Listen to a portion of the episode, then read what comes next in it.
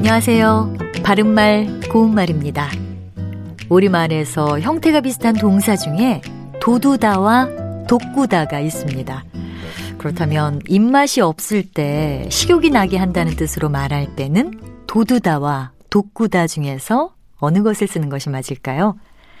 식욕을 독구다로 알고 계신 분들도 계실 것 같은데 이때는 식욕을 도두다가 맞습니다. 도두다는 그 외에도 다른 사람의 신경이나 감정을 자극해서 날카롭게 한다는 뜻으로도 쓸 수 있어서 화를 도두다, 신경을 도두다 이렇게 말할 수 있습니다. 반면에 독구다는 안경 도수 같은 것을 더 높게 한다는 뜻으로 말할 때 쓸 수 있습니다. 도두다와 관계 있는 표현으로 북도두다가 있습니다.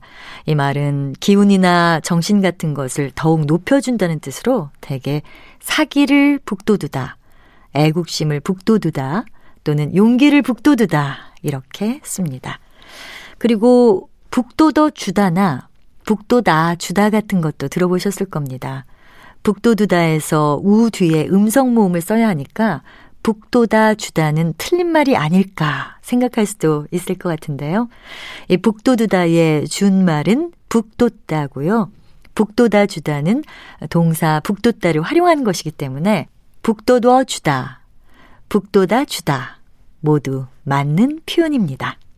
바른말 고운말 아나운서 변희영이었습니다.